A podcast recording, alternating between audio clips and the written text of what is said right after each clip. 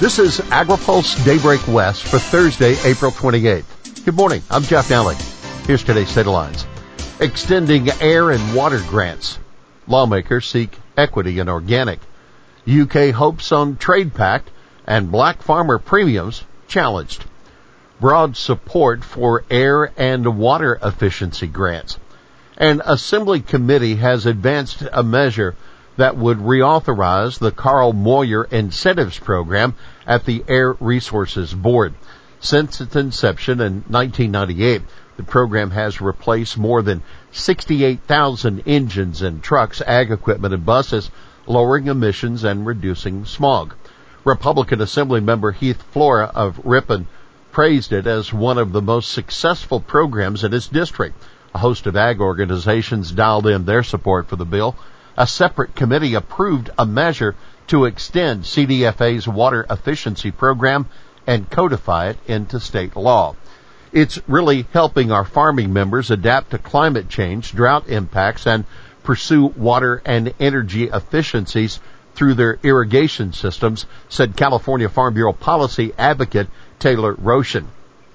A UC cooperative extension advisor added that funding the program on a continuous basis would help growers to be quick on their feet and react to droughts and provide more long-term certainty for their investments. Farm Bureau raising flags with organic equity program. The Assembly Ag Committee passed a measure yesterday that would establish a program to support underserved farmers transitioning to organic certification.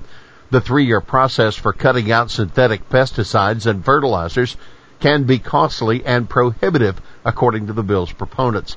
California Farm Bureau's Taylor Roschen agreed it's tough to be organic and everyone deserves a seat at the table.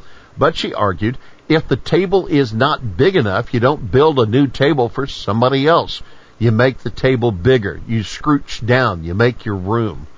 She raised concerns over the bill creating a new program within CDFA's equity office rather than add to the existing organic programs or place it within the environmental farming office.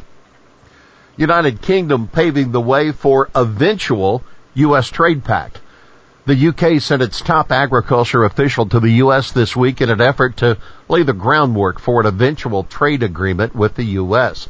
UK Secretary of State for Environment, uh, Food and Rural Affairs, George Eustice, met with Ag Secretary Tom Vilsack as well as lawmakers, farmers, and agribusiness leaders before returning to London last night.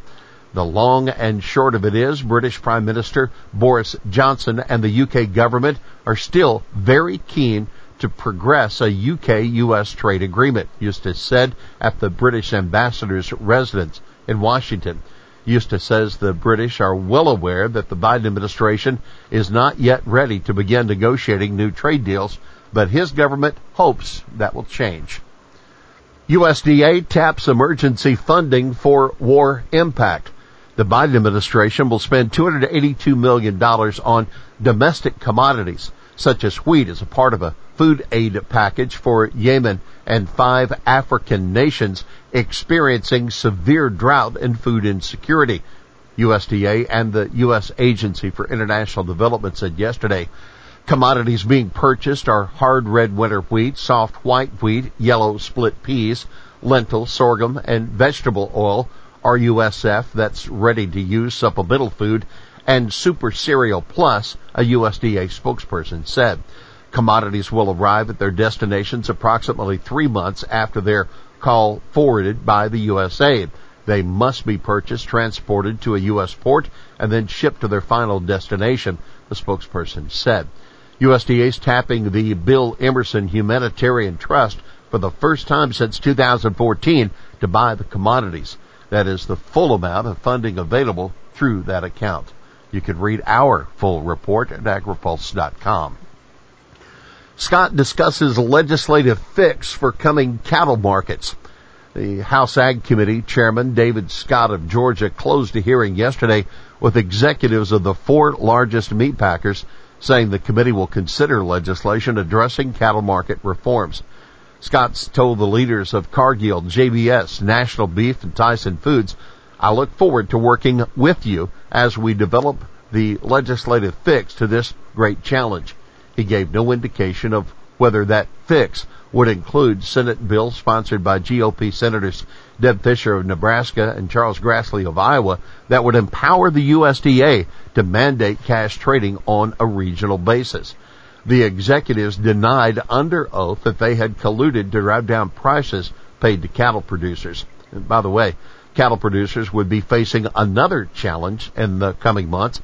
That's a new, that's according to a new report from CoBank saying consumers may reduce their beef consumption as retail beef prices continue to climb. The sharply higher costs for feed, energy, and labor have yet to fully impact wholesale and retail meat prices, but that will soon change. And as consumers notice their dollar is not going as far as it used to, they may trade down at the meat case with chicken being the primary beneficiary. That the word of Brian Earnest, leading ag protein economist for CoBank. Cargill slammed over black farmer initiatives. During Wednesday's hearing, Republicans on the House Ag Committee challenged Cargill CEO David MacLennan over a program that pays a premium to black farmers for cotton. Cargill started the program at the request of retail giant Target, plans to expand to other minority farmers and women, MacLennan said. I hope you get sued over that. Representative Austin Scott, the Georgia Republican, told him, I think that's illegal and unconstitutional. MacLennan insisted it's fair to target assistance to minority farmers. I don't think white men are underrepresented in the farming industry today, he said. In a statement sent to AgriPulse after the hearing, Scott said, quote, paying farmers a different price for products based solely on race is unfair and un-American. Here's today's He Said It. By ensuring a legal and reliable agricultural workforce, we can secure our food supply strengthen our national security, and avert disaster. That Representative Dan Newhouse of Washington urging the Senate to take up the Farm Workforce Modernization Act, which would expand the H-2A visa program and provide legal status for current farm workers who don't have it. Well, that's Daybreak West for this Thursday, April 28th. For the latest news out of Washington, D.C., visit agripulse.com for AgriPulse Daybreak West. I'm Jeff Nalley.